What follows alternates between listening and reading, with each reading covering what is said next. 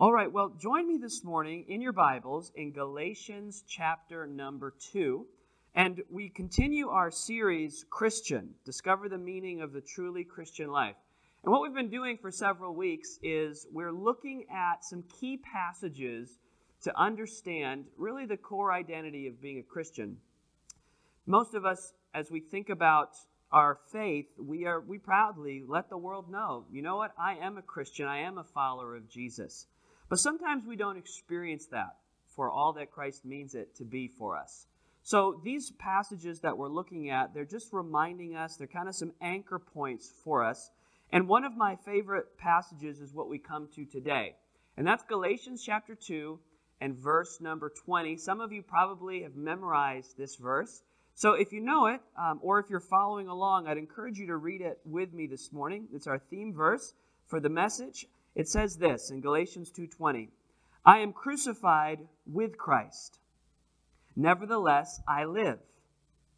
Yet not I, but Christ liveth in me. And the life which I now live in the flesh, I live by the faith of the Son of God, who loved me and gave himself for me. Let's read it once more. I'm crucified with Christ. Nevertheless, I live, yet not I, but Christ liveth in me. And the life which I now live in the flesh, I live by the faith of the Son of God, who loved me and gave himself for me. The title of the message today is The Exchanged Life. And the focus is this, that the nature or the message of the gospel is not just that Jesus has improved my life. It's not that he's given me a better life. It's not that Jesus has helped me with my life, but Jesus has given me, by his death on the cross and by his resurrection, Jesus has given me an entirely new life. The old life is gone and the new life is alive in Christ. That's what this passage is teaching us. Now, a little bit of background, and we're not doing an in-depth study in the book of Galatians, but if you were to study the book of Galatians in depth, this is what you'd find. You'd find that these are young Christians. They're growing in their faith in this region of Galatia. Now, what's happened is a controversy has arisen. There's a controversy in the churches of Galatia, and that controversy is really over the very nature of Christianity. And it centers around this question. So listen to this carefully, because this is really the key question to understanding the book of Galatians. That's this. Is my acceptance with God based on my works? Is it based on my efforts? Is it based on my ability? Or is my acceptance with God based entirely and solely on my faith in what Christ Jesus has done? Now, the answer to that question is unmistakably clear in the book of Galatians. And that is that my acceptance, my standing with God, is based entirely not on what I've done, but on what Christ has done for me.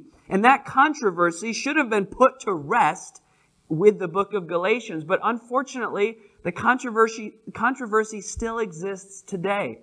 There's still different groups and that claim the name of Christianity that advocate that your acceptance with God is based on something you do.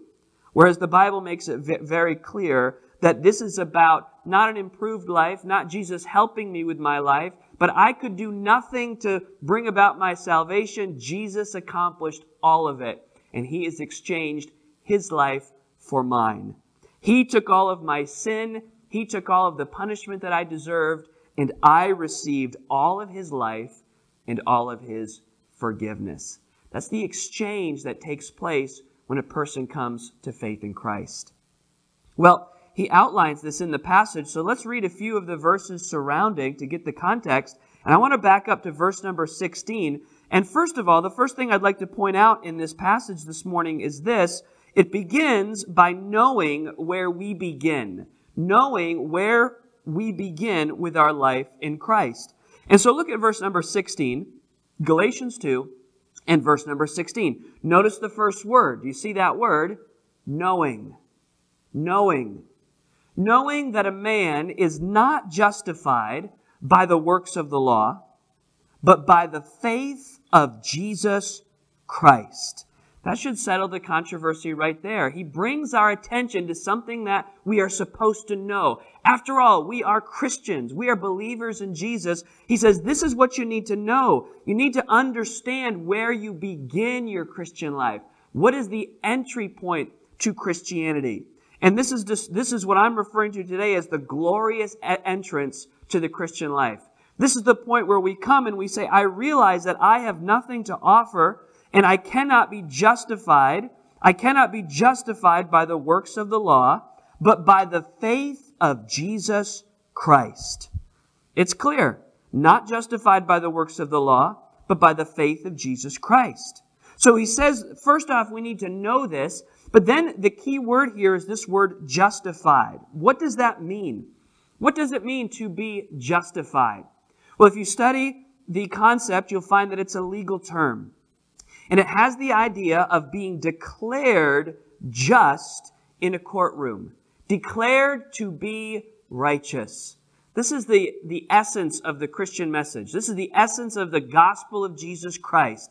That there is nothing that I can do to make myself righteous before God. There's nothing I can do to atone for my sins, to pay for my sins. Absolutely nothing. I cannot justify myself. And that is what people have been trying to do for thousands and thousands of years. If I could be a little more religious, if I could do a little more good, if I could behave in a different way, maybe I could justify myself. But the Bible makes it clear here that we need to understand this. We need to know this. This glorious entrance to the Christian life, we know that we cannot be justified by our own works or the works of the law or religious system. But we are justified entirely, what does it say? By the faith of Jesus Christ. For by grace, Ephesians 2:8 says, for by grace are you saved through faith. Not of yourselves, it's the gift of God. Not of works, lest any man should boast. This is the entrance, and it's a glorious entrance. It says here, there's more in verse 16. We're not justified by the works of the law, but by the faith of Jesus Christ. Even we have believed in Jesus Christ, that we might be justified by the faith of Christ. You say, Ethan, how do I know if I truly have placed my faith in Christ? Well, the scripture says it right here. We have believed in Jesus. It's a simple recognition of my sinfulness and his grace and mercy. And it's simply believing on him to save me. That's where it all begins. We have believed in Jesus Christ that we might be justified by the faith of Christ and not by the works of the law.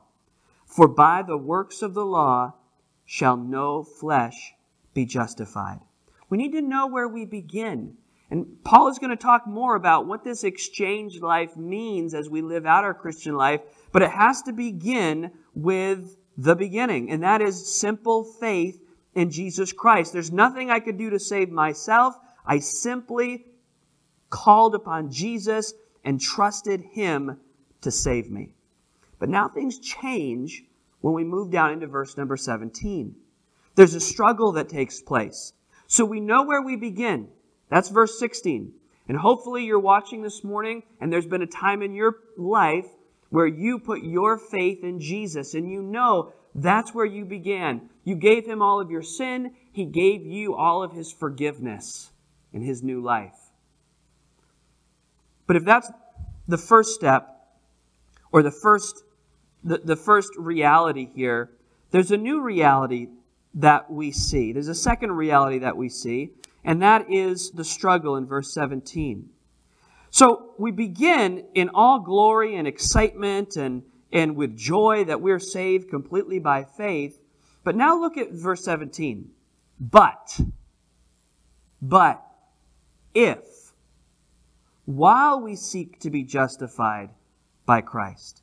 In other words, we're on this journey. Yes, we have been. This doesn't mean that we're hoping. The point is here that, yes, my hope, my salvation is, I'm trusting in Christ. I'm trusting him to justify me. But while I'm experiencing this salvation, while I'm experiencing this wonderful grace, look what he says. If while we seek to be justified by Christ, we ourselves are also found sinners, is therefore Christ the minister of sin? God forbid. See, what he's referring to here in verse number 17 is what is spoken of also, if you want to study it out, in Romans chapter 6. And that is the struggle that we're left with, the struggle that we face over sin as Christians. We know that, as I've already mentioned, when we come to Christ, He forgives all of our sin and we have this new relationship with Him. But then the struggle is real, as they say. We walk into this Christian life and we say, you know what? Yes, He forgave me, but I still have some of those habits that I had before. Some of those old behaviors that the way that I used to live, it's creeping back up into my life. Well, there's two reactions to this.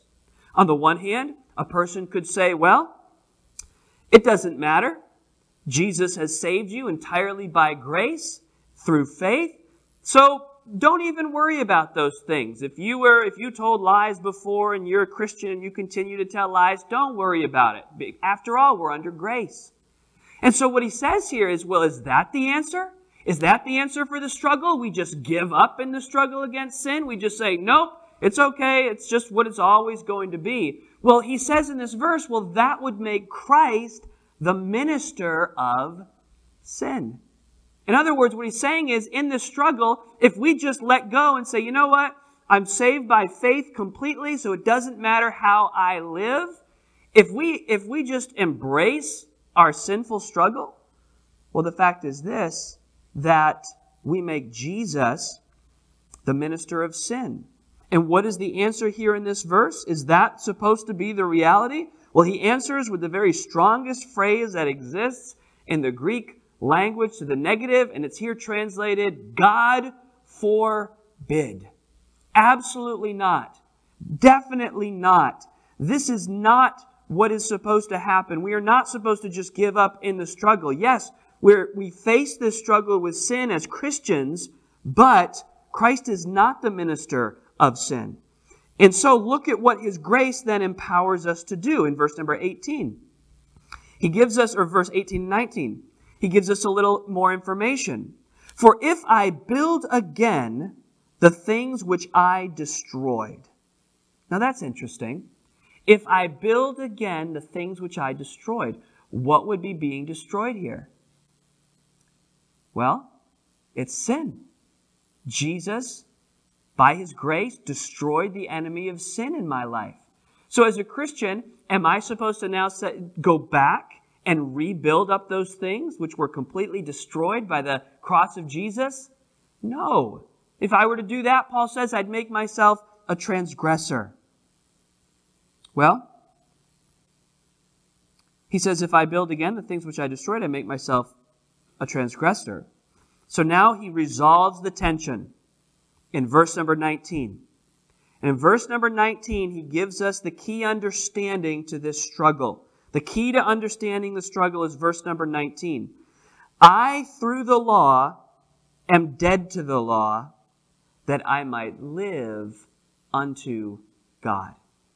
You see, Paul, what he's describing in verse number 19 is this. He said, there was a time in my life where I was under the law, under the commandments, and they had a lot of power over him.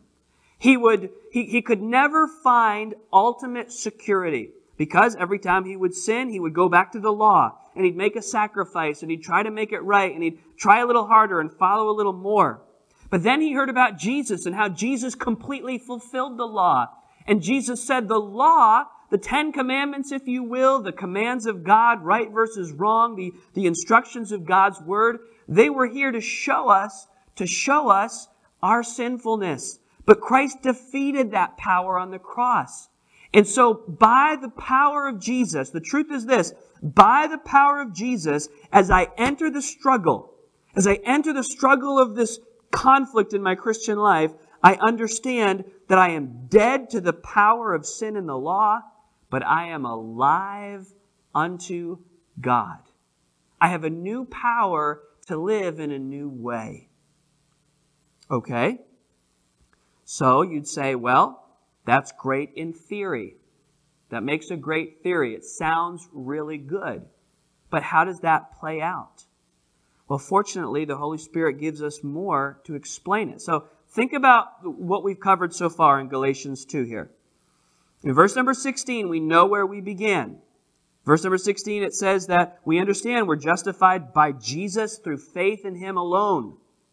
But then verses 17 through 19, yeah, well, He's totally forgiven us, but we've still got to struggle with sin. Don't worry, He's given you power over it. He's given you a new life. All right? So how does it work? Well, Paul encapsulates the best definition of how this all plays out in verse number 20.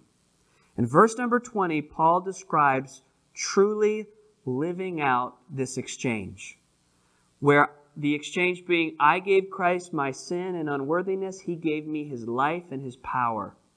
So how does it work? This is where faith meets reality and we experience a new reality. Look at verse 20.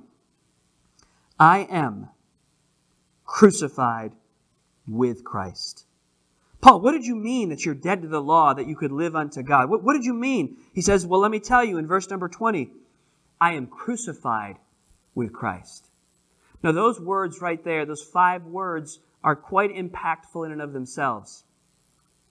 Crucifixion was the most awful form of death imaginable in this day and age. It was commonly understood. We live so many years removed from that. We think of the cross, and it's we'll even wear it as jewelry sometimes. It's sometimes thought of in warm-hearted terms because we know what the cross accomplished. But in this day, in this time, the cross was the symbol of cruelty, punishment, and death. And as Paul looks back on the cross of Christ, and he thinks about everything that Jesus endured on the cross, and the agony that Christ experienced, and the payment for sin that was purchased on the cross, Paul thinks back and he says, at that crucifixion, that day, that dark day on Calvary, when Jesus died, I died with Him. But it's not a tragic death, it's a glorious death. Because what he's saying here is he's saying Paul, the sinner, died with Jesus on the cross. As we sang about it this morning, as Jesus became sin, sin was put to death on the cross. But it wasn't Jesus' sin that was put to death. It was my sin, it was your sin, it was the Apostle Paul's sin. And he says here, I am crucified with Christ. But notice the tense of the word. He doesn't just say, I was crucified with Christ, or I could be crucified with Christ. He describes it in the present tense. It's a present reality. He says, I am crucified with Christ. It is my I am. It is my explanation of my identity. Paul's I am is the one crucified with Christ. I am crucified with Christ. Not past, but a continual, existent presence. That the old reality of who I was, my sinfulness, is never coming back because that died on the cross with Jesus. Paul said, I am crucified with Christ. But there's an irony here because he says, nevertheless, I live. To those who don't know the story, to those who don't know the principle here, he's presenting this in I think just really an interesting way. He puts these two opposite concepts right next to each other. He says, I want you to know at my core who I am is I am someone who's dead, but I'm still living. Nevertheless, I live. Well, what do you mean? How could you be dead but also alive? Look at how he describes it. This is the exchange. Yet not I. He says, what you see, who I am now, this life that I live, it's not me living it. It's not me living it. It's Christ who lives it in me. The life I'm crucified with Christ, nevertheless I live, yet not I, but Christ liveth in me. In me. And he's not just present, but he's empowering. You see, first of all, the presence of Christ, that he lives in me, but now he empowers my life.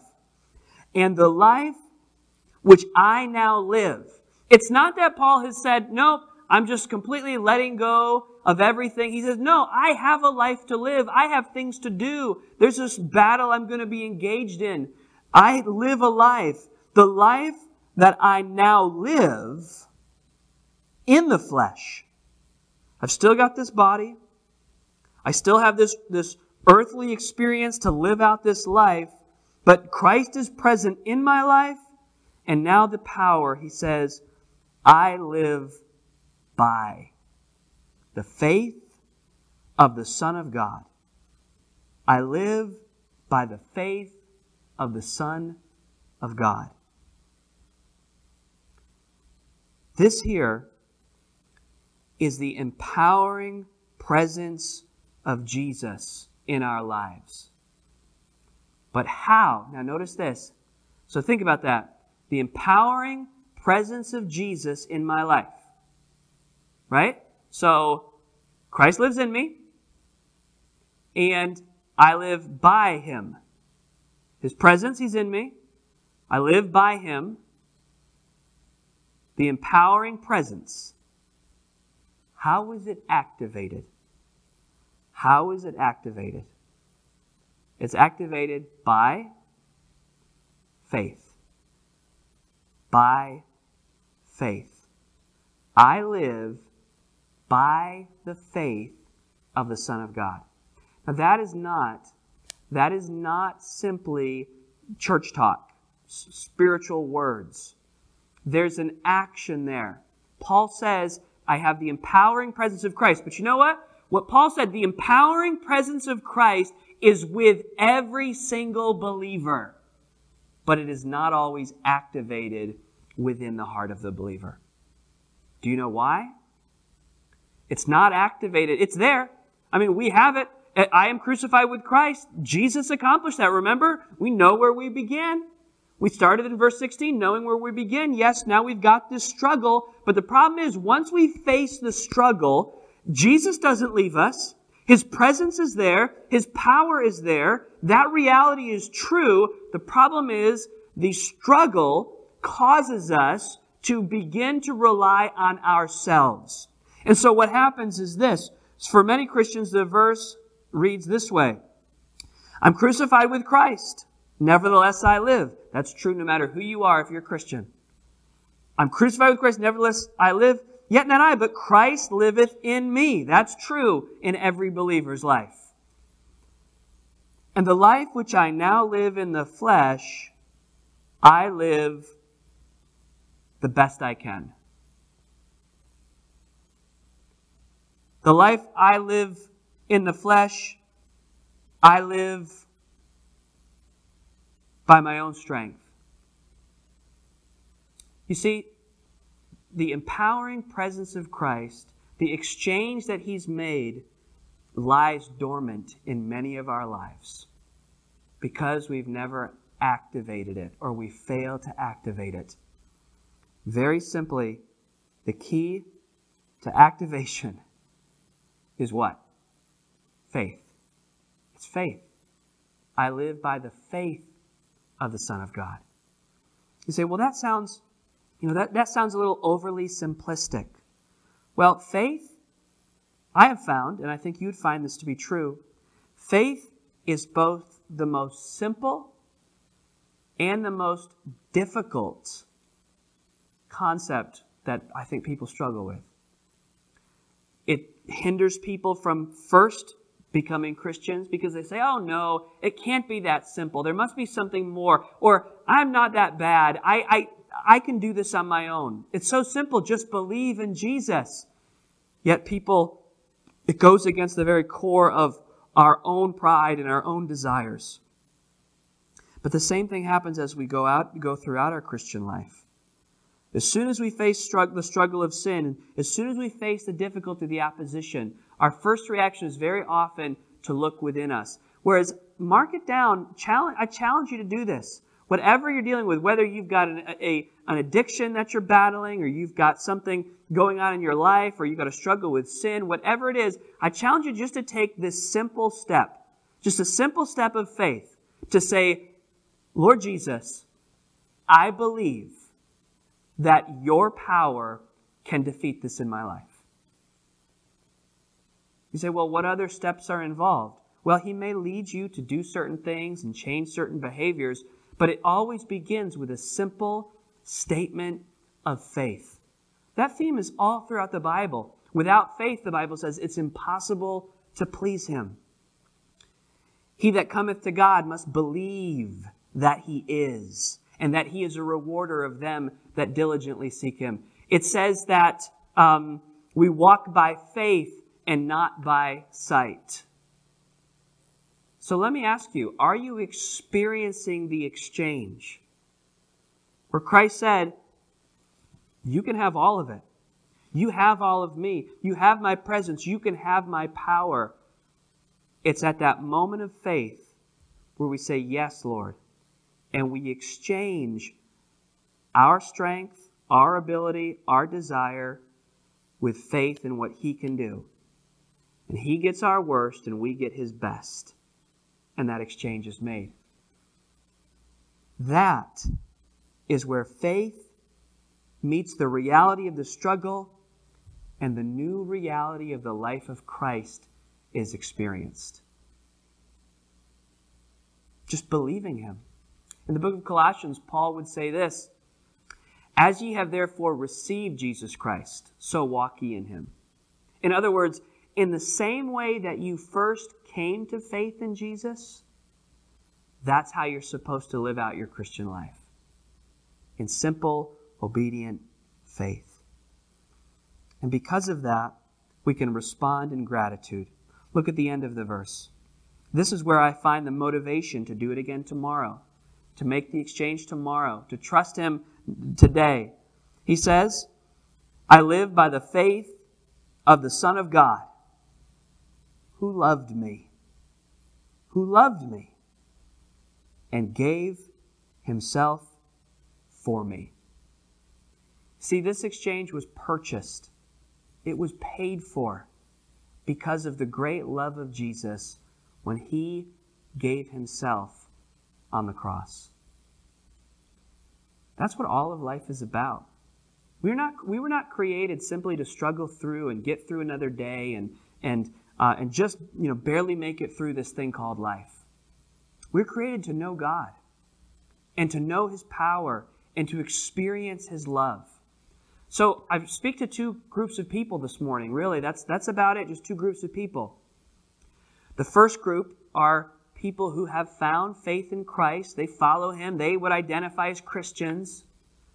Are you experiencing that exchange? Are you walking in faith? Or have you got bogged down by the struggle?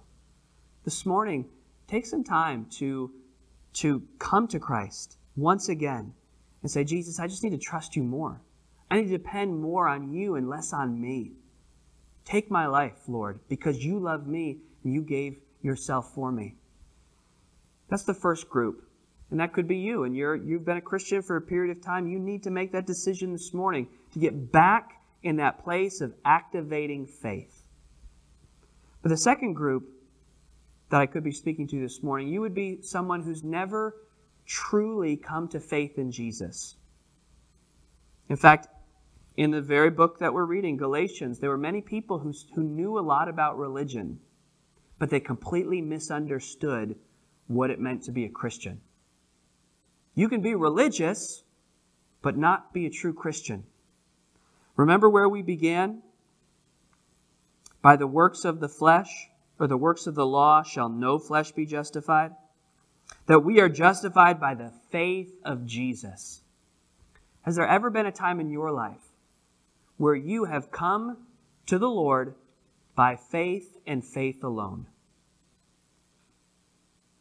The Bible says that whosoever believeth in him. This is John 3:16. That whosoever believeth in him should not perish, but have everlasting life. You may need to start your Christian journey today with that step of faith. And I want to invite you to do it right now. We're going to have a quiet time of reflection and prayer right now. Wherever you are, at home or on the road listening, whatever your circumstance, would you bow your heads and spend some time with the Lord?